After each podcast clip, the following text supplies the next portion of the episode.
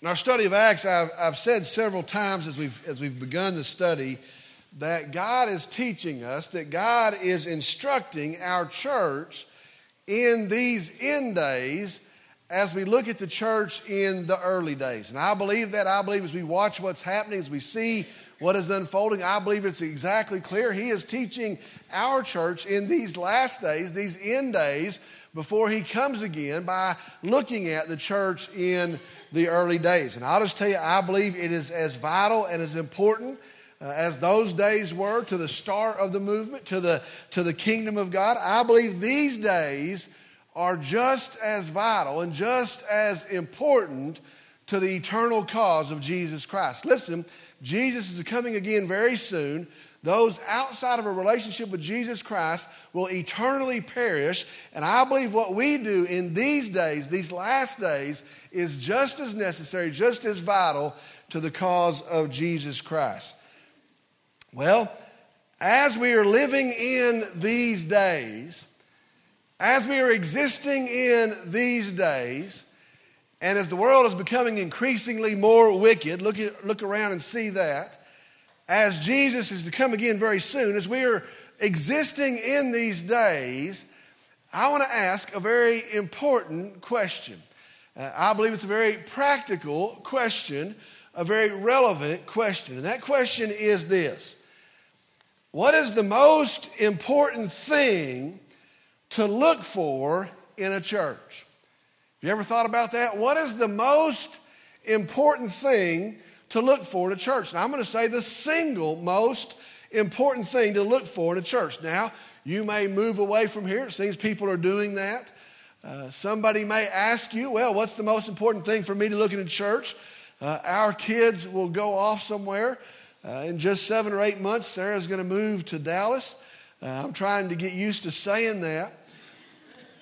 And for the first time in her life, her dad will not be her pastor. And she's going to have to figure out what is the most important thing to look for in a church? Now, let me just tell you this, and I, I, I'll just tell you this is what I believe.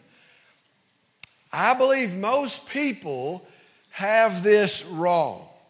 And I believe our church culture today, I believe our popular culture today, that most people have this wrong and I believe it is costing them. I believe it's costing their walk. I believe it's costing their homes.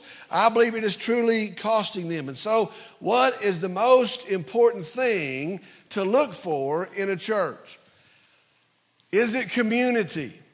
Is it like people? Is it friendliness? Surely we want to we want to we want to find a friendly church. Is it fun and is it fellowship? Is it the style that we like? Well, I don't want to worship somewhere I don't enjoy the style. Is it the, the style that we like? Is it the, the location that's easy to get to and maybe there's not that much traffic? Is it the, the music and the band or the choir? Is it their, their activity in the community and what they, they do in the community? Is that what we should look for? Is it their, their reputation in the community? Should we go out and see what the community says? Is it the things that they offer, the, the children's programs or the youth group? Surely we would want to church, choose a church by its youth group. Is it the facilities? Are they modern? Are they nice? Are they useful? Is it the size of the church, a small church or a, a large church or a mega church? Is that what should determine the size that fits us? Is it the denomination? Surely we'll go along denominational lines. Is that what will decide it? Is it the age of the people? I would like to be with older people, or I would want to be with younger families. Is it how you fit in, how you are accepted? If you were new to town, what is the most important thing to look for in a church? In this church, listen, in this church, what is the most important thing to look for? Get this, be very sure. The single most important thing to look for in a church is the careful, consistent, correct teaching of the Word of God, period. Do not overlook that. The most important thing to look forward to church when my kids go out of my house, if you move to another town, if somebody were to call you on the phone, even in this church today, the most important thing to look for in the church is the careful, consistent, correct teaching of the Word of God. Everything else will move out from that. Today, our message is entitled The Main Thing. The Main thing. We're in Acts chapter 6, today verses 1 through 7. Acts chapter 6, today verses 1 through 7. The main thing, I'm going to ask if you would, if you'd stand with me in the honor and the reverence of the reading of the Word of God. Acts chapter 6, beginning here in, in verse 1.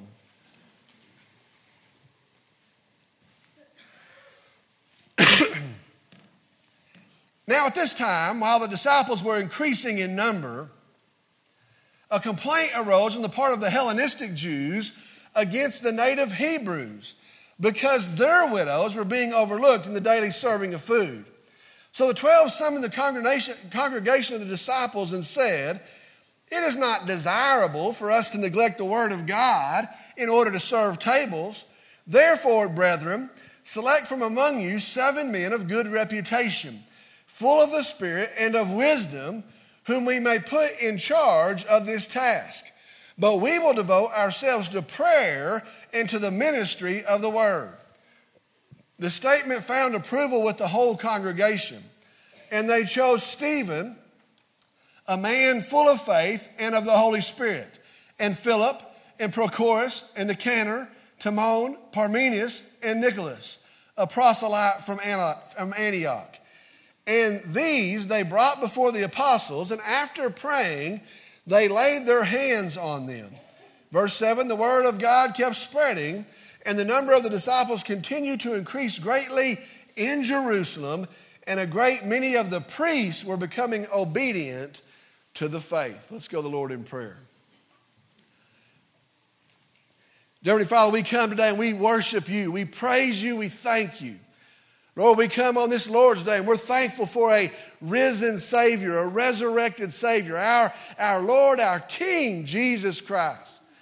We come as His people today and we assemble to, to celebrate Him, to exalt Him, to lift up His name. Lord, I'm thankful for this testimony of baptism. I'm thankful for Sadie. I, I pray again that she would find a church that would encourage her, that would love her, that would speak and teach and study the truth with her and lay a foundation. And I pray for a tremendous disciple of Jesus Christ in her. Lord, I, I, pray for this hour now. I pray as we begin to study, I, I pray that you would open our ears and our hearts and our minds. And I pray it would truly be a supernatural event, not a, not a college lecture, not the passing on of just information, but I pray that you would speak to us through your word today.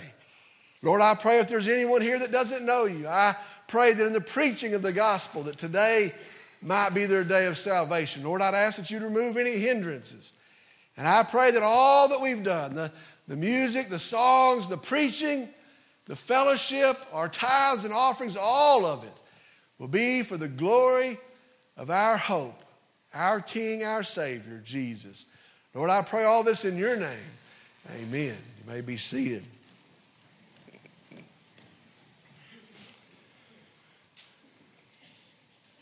Our verses today, uh, we are really not exactly sure of the timetable of when this event unfolds. It could be as far as five years out from the day of the forming of the church at Pentecost. Now, we're not sure of that. Again, it could be as, as far as five years.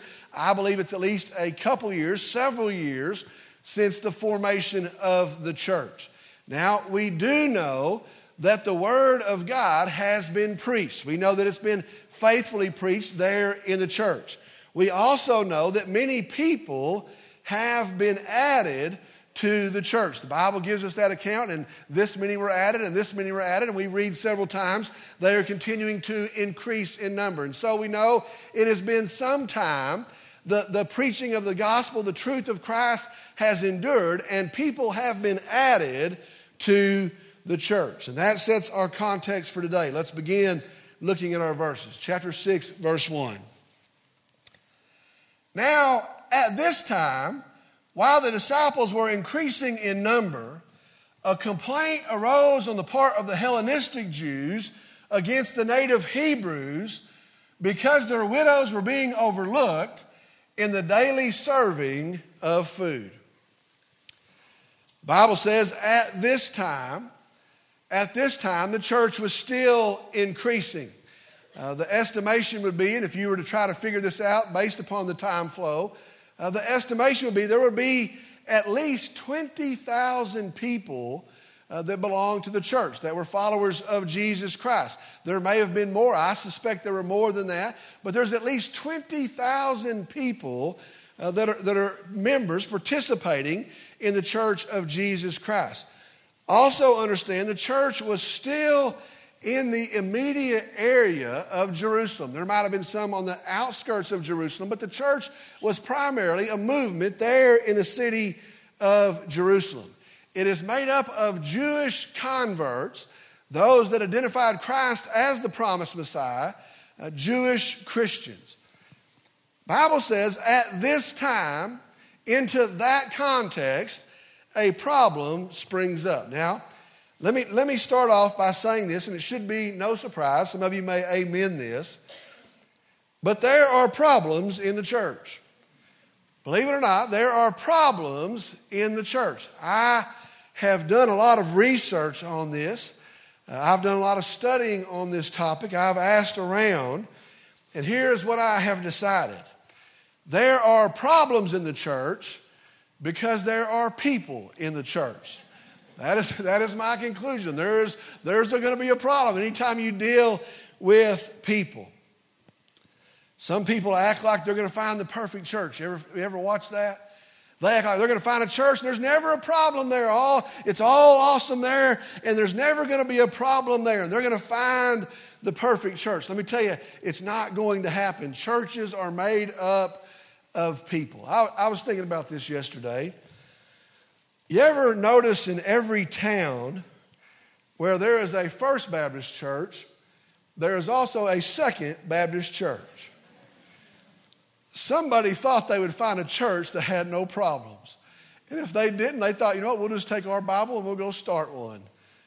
There are going to be problems in the church. Well, their problem was a complaint arose. That's what the Bible says. In the Greek, the complaint is the word murmuring. Murmuring, or it could be the word grumbling. Also, notice this anytime there are problems in the church, it is marked by grumbling. Well, there is grumbling going on in the early church. It says the, the Hellenistic Jews are murmuring, they're grumbling against the native Hebrews. Now, what that looks like is here's this set of folks and here's this set of folks, and there is a discord, there is a, a grumbling, there is a murmuring against this other set. The Hellenistic, that means Greek Jews. Now, they were from the diaspora. Uh, this was a time that, because of pressure, they had been scattered. Well, now they had come back. They had taken on the Greek culture, they had taken on the Greek language, and after their dispersion, they came back and they were these Hellenistic Jews. They were Jewish, but they, were, they had a Greek background and a Greek language. Then the, the, the Hebrews, they were the, the natural speaking Jews. They were the ones that spoke uh, Aramaic or Hebrew. And so they were the ones that had stayed there and, re- and retained the language, and they spoke Aramaic probably and maybe Hebrew. And then there were these that had been scattered, and they returned and they brought their Greek background with them. Bible says the Greek Jews, the Hellenistic Jews, had an issue that their widows were being overlooked in the daily serving of food. Now, it's interesting. Uh, this was a Jewish norm, this was a Jewish practice. They would take care of the widows, they would give them a weekly check, and they would give them daily meals, uh, usually an evening meal.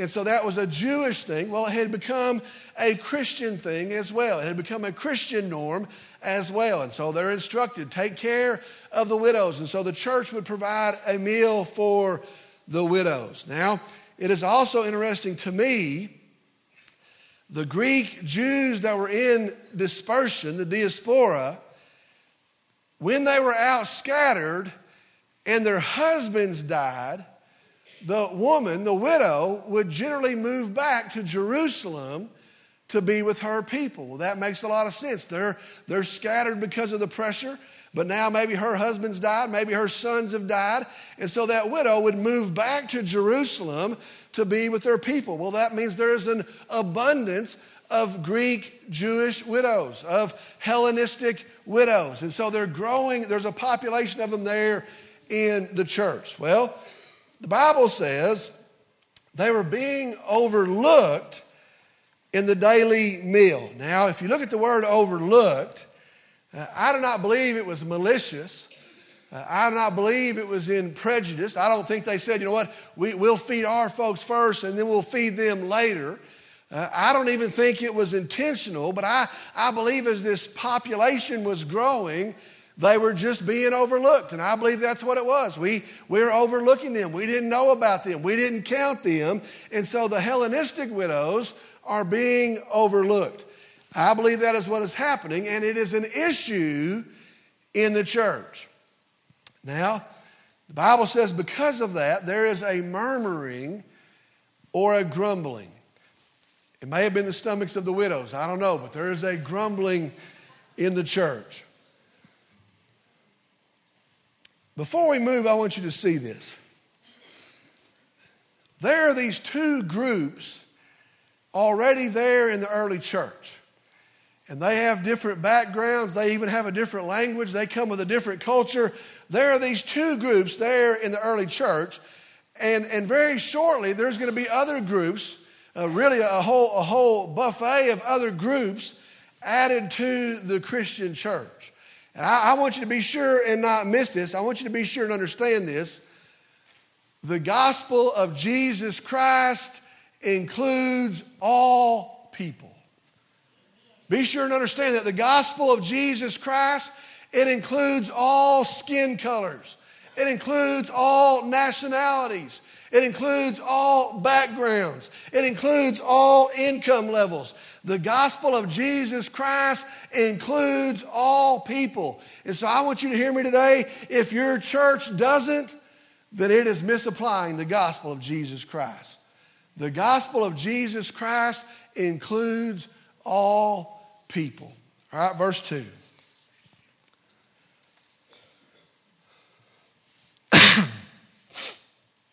So the twelve summoned the congregation of the disciples and said, It is not desirable for us to neglect the word of God in order to serve tables. Now, the first thing to do is notice this Notice verse 1 says, a time when the number of disciples were growing. And then verse 2 says, they summoned the congregation of the disciples. Now, I want you to see something. I want you to notice something here. It does not say members, it says disciples. Now, that's a big thing. That's a big difference. You see, a disciple is a person under the teaching of somebody else. And so for Christians, these are people under the teachings of Jesus Christ. These are people under the teachings of the Word of God. They were disciples of Jesus, they were followers following the teachings of Jesus. I want you to listen and hear this today. The church is made up of Christ followers who are learning and who are growing and who are studying the Word of God. Do you see that? The, the church is made up of believers, Christ followers, who are learning the teachings of the Word of God, who are studying the teachings of the Word of God, who are thinking about the teachings of the Word of God. I want you to be sure and understand we are not attenders of a church. We are not members of a church, but rather we should be disciples in the church, trained by the Word of God. Be sure in these last days, we're going to need disciples. Man, there's, there's a distortion on every corner. There's a lie on every corner. There's an attack on the truth on every single corner. And I want to just tell you, in these last days, we're going to need people that know the Word of God, that understand the Word of God, that are consistent in the Word of God, and they're passing that to their kids, and they're telling that to the other folks in the church. We're going to need a bunch of people that are growing in the Word of God. They were not members, they were disciples. And so the 12 call all of the disciples, and they say, It is not desirable for us to neglect the Word of God in order to serve tables. Now, the best translation of that opening phrase is, It would not be pleasing in God's eyes. I believe that's closer to the original intent. It would not be pleasing in God's eyes to neglect the Word of God.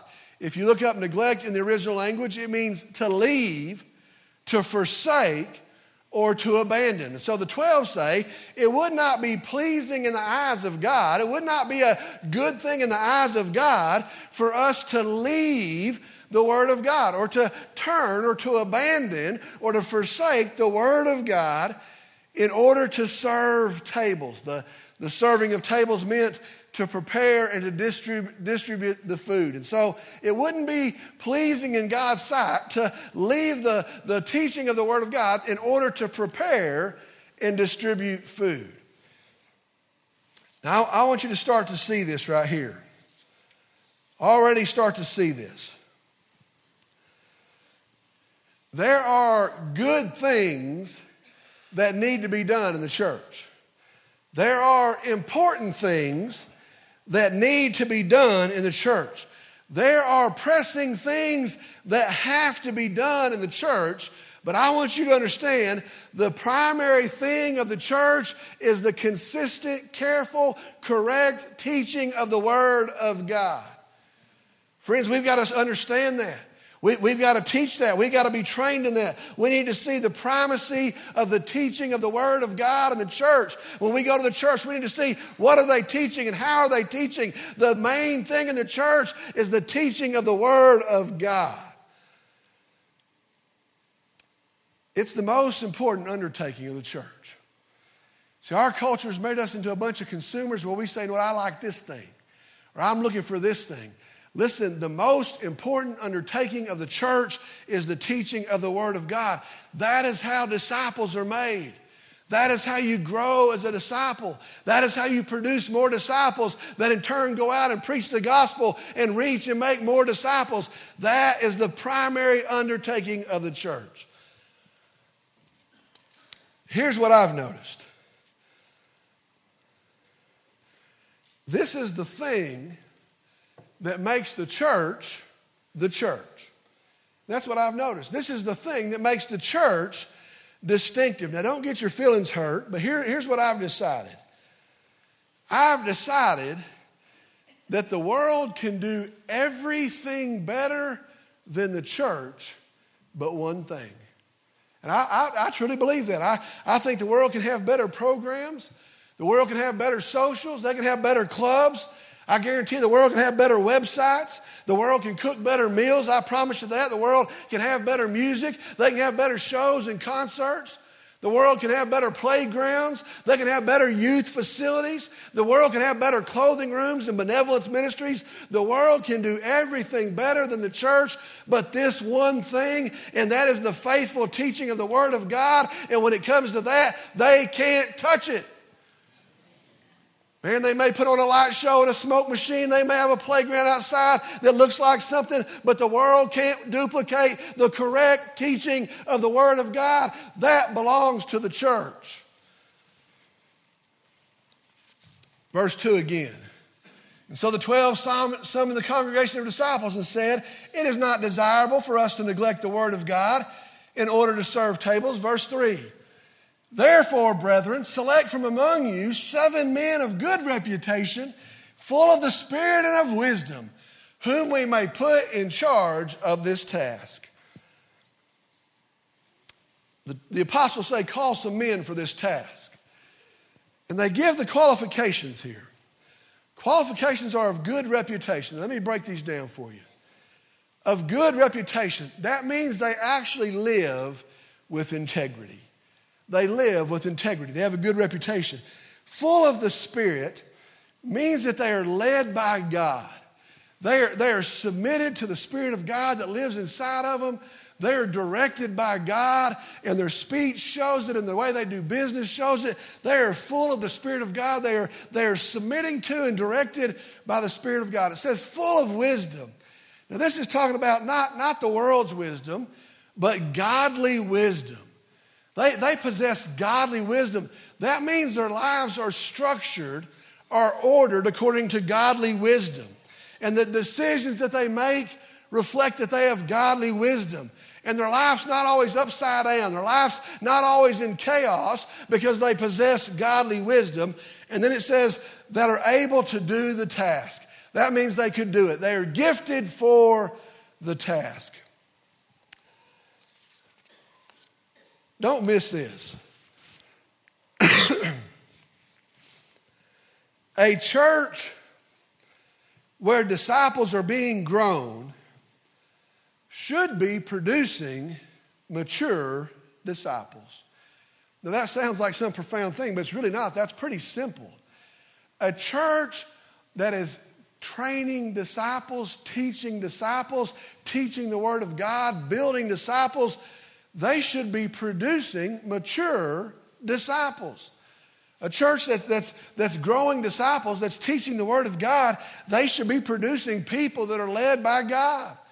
They ought to be producing people that are, that are led by the Word of God. And they, they have godly wisdom, that, that they have integrity in their life and not, not chaos in their life, that, that it shows up in the wisdom that they operate by. A, a church that's teaching the Word of God, they ought to be raising up people that are able to serve where they're gifted in the church.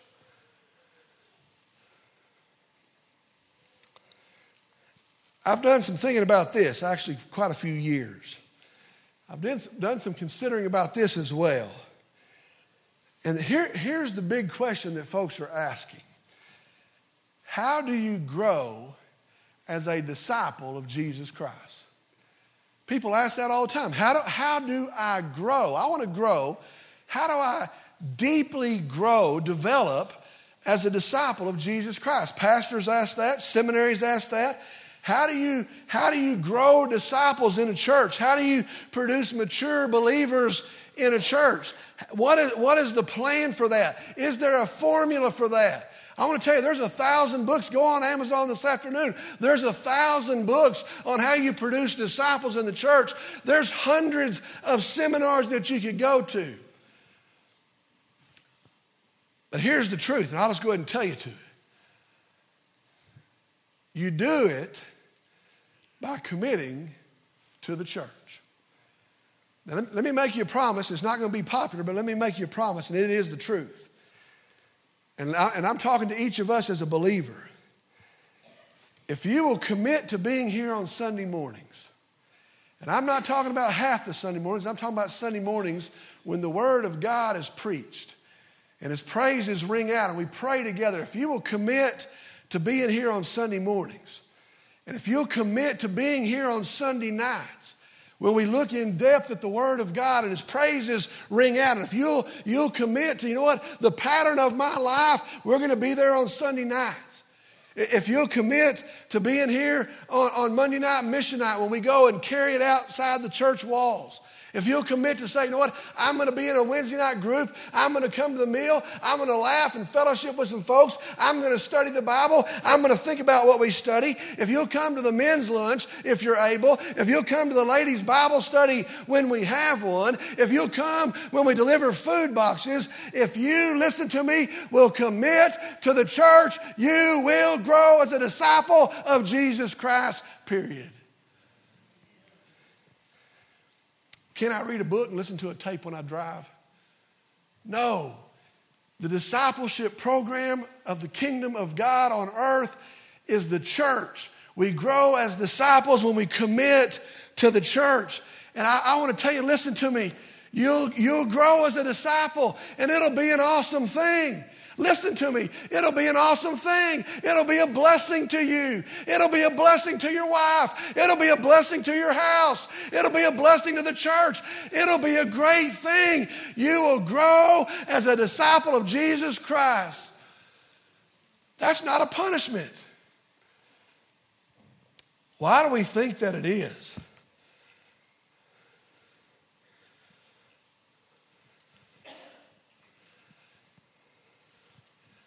Wasn't going to say this, but I just decided I'm going to say it. I'm getting older, and when you're older, you can say crazy stuff, I've figured out.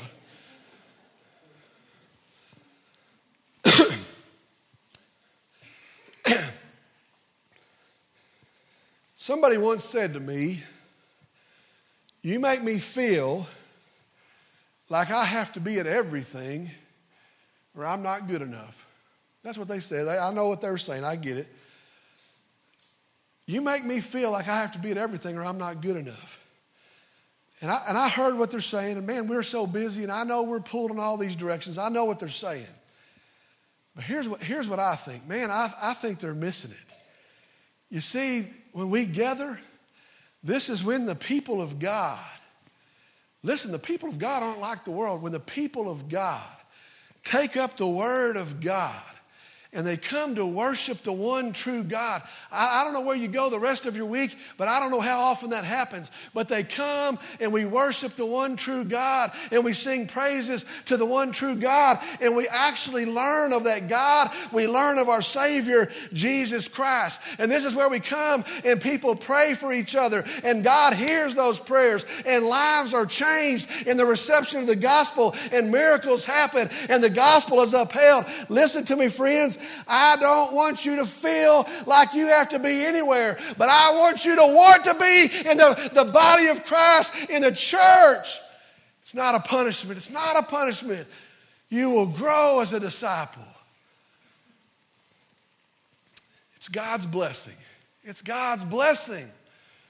All right, verse 4. But we will devote ourselves to prayer into the ministry of the word. Verse 3 Therefore, brethren, select among you seven men of good reputation, full of the Spirit and of wisdom, whom we may put in charge of this task. Verse 4 But we will devote ourselves to prayer and to the ministry of the word. Verse 4 Devote means to steadfastly continue. It means to persist in. It means to do something with an intense effort. It's not to just do something, it is to do it with an intense effort. They say, you know what? We are going to continue, we're going to press into, we're going to do with an intense effort. It says the, minute, the prayer and the ministry of the word. Now, notice there, those two things are linked together. And it doesn't say we're going to be prayer focused and not word focused. It doesn't say we're going to be word focused and not prayer focused. It says we are going to be committed to, we're going to do with an intensity prayer and the ministry of the word. Hear the truth of verse 4. Here's the truth of verse 4. God places all sorts of people in the church. That's the truth. God gifts all sorts of people for the church. That is the truth. Now, I want you to hear this. Don't misunderstand me. God places all sorts of people in this church. He has gifted all sorts of people for service in this church. And I want you to understand that the teaching of the Bible is no person, not one person, is any better than any other person. You understand that? But I also want you to understand upon the authority of God's word, He has placed a pastor in the church. And I don't want you to buy into anything else. I don't want you to, to, to, be misled by anything else. And I want you to hear me very clearly. The best thing for the church of Jesus Christ is for your pastor first and to foremost be given to prayer and the ministry of the Word of God. There is no substitute. The greatest thing that can happen to a church is a pastor be given to prayer in the ministry of the Word. I hear people saying they, they, I don't know, they say it to me, I guess, to make you feel bad or something. I don't know. But they'll say, well, I, I got a pastor here, I had a pastor back there, and they were a good pastor. They were a good pastor. Pastoral care, they, they were good in that. But then they go on and say, but they, they're not that good of a preacher. You ever hear anybody say that? They're a good pastor, not that good of a preacher. Let me tell you, that person is missing out. Because first and foremost is, is the ministry of prayer and the ministry of the Word of God. And there is no greater blessing to a congregation than to have a God sent teacher who focuses on prayer and the ministry of the Word of God. And again, everything else will flow out of that. Verse 5. The statement found approval with the whole congregation. And they chose Stephen, a man full of faith and of the Holy Spirit, and Philip and Prochorus, and Nicanor and Timon, and Parmenius and Nicholas, a proselyte from Antioch. The congregation in verse 5, they agree. They heard what they said, they agreed with that, and they found the seven men. Now, I think it's pretty important to say their teaching, their discipleship program, the teaching of the Word of God, produced these seven disciples. You know what? We need these seven. Here's the qualifications. They were able to turn around and say, Here are the seven. It produced men led by the Word of God, led by the Spirit of God, operating in the wisdom of God, able to do the task. And so they turned around and said, Here they are. Here are the seven.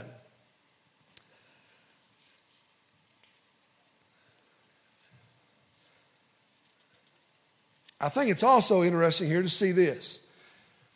Notice there the problem was with the Hellenistic Jews, the Greek Jews, they're the ones that had the issue. Well, these seven, from the context of the verses and from their names, they were all Greek Jews. I thought that was interesting. The problem is with the Hellenistic Jews, we're not going to put somebody over them. We're not going to have somebody go down and tell them how it's going to be. They pick seven Hellenistic Greek Jews as those men that are going to fix the issue. God's wisdom. All right, verse 6. And these they brought before the apostles, and after praying, they laid their hands on them. Notice there they prayed, they sought God. Now I want you to be sure and not miss this. It is His church, it is His gospel, it is His work. These are His people. And so they sought His answer. It says they prayed. I, I want us to be very clear. We should never move a step as a church unless we have bathed the issue in prayer. We should never move an inch as a church unless we've taken it to God in prayer. So it says here, it is God's church. These are God's people. This is God's answer. And so they sought God in prayer. Then it says they laid hands on them. In their culture, nothing, nothing was given to them. There was no special thing part of that. It was a sign of the transference of responsibility. And so, really, it was a commissioning. It was also a sign of confirmation. It showed that they approved. And so they prayed for them, and then they showed their approval. They showed the giving of the responsibility by the laying on of hands. Notice this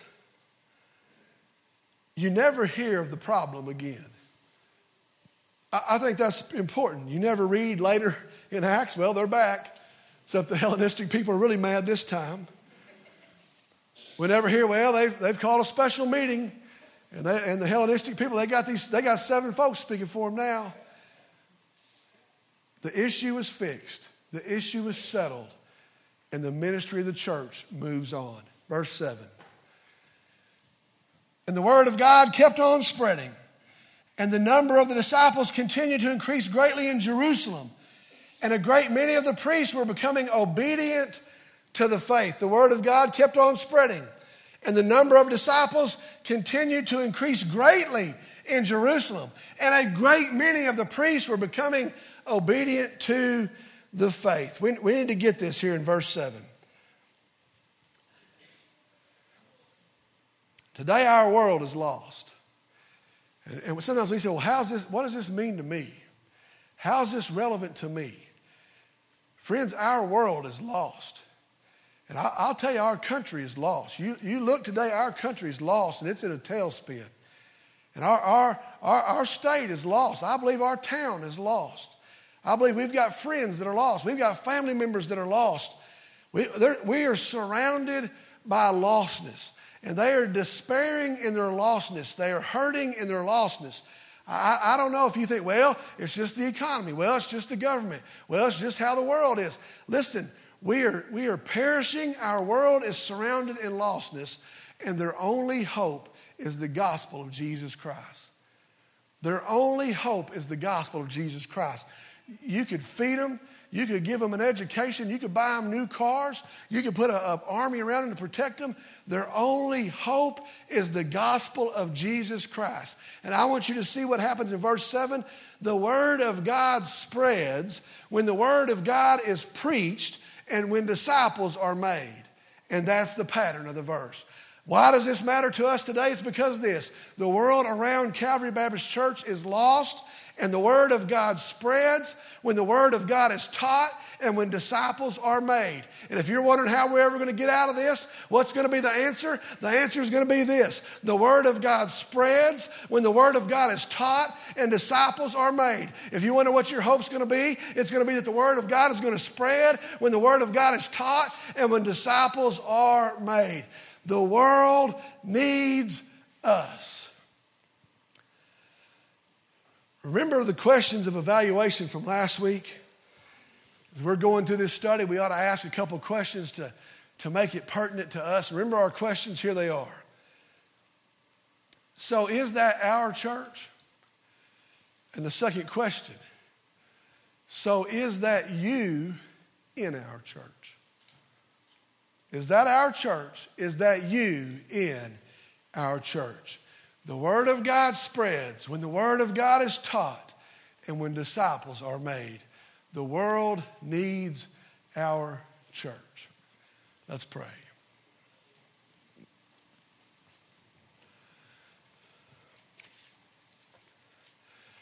Heavenly Father, we come today, we're thankful for the truth of your word. Thankful that you instruct us in it, you lead us in it. Maybe we're sitting here today, maybe it's, maybe it's a joy to us. Maybe it's a confirmation to us. Maybe it's a peace to us. Maybe it's a conviction to us. Maybe it, maybe it stings a little bit to us. Lord, I pray whatever the matter, I pray that we would commit knowing the world is lost. And knowing that they'll perish. Lord, I pray that we would commit, that we would have integrity of our hearts. That we would commit to your church and we would grow in your word that we would grow as disciples, and that we would make other disciples who would make other disciples. Lord, help us, use us, enable us, guide us, instruct us. Lord, bless us and use us. Lord, I pray for each person here today. I pray that you've spoken to them. And I pray that it rings in their head, and I pray as they drive away, they think about it. I pray, pray as they prioritize the next week and the next week and the next week, as they, as they structure their lives they would consider that they ought to be growing as a disciple for the cause of Jesus Christ. Lord, help us in that. Lord, I pray for some in this room that maybe that do not know you. Lord, I pray that they wouldn't be able to pass through the, the influence of this church and not hear the gospel. I pray that today might be the day of their salvation. Lord, I pray that in all of this you are glorified, for you are worthy. You are worthy, my King. I pray now in this time of invitation that you would work that you would speak, that you would lead. And I pray in Jesus' name, amen.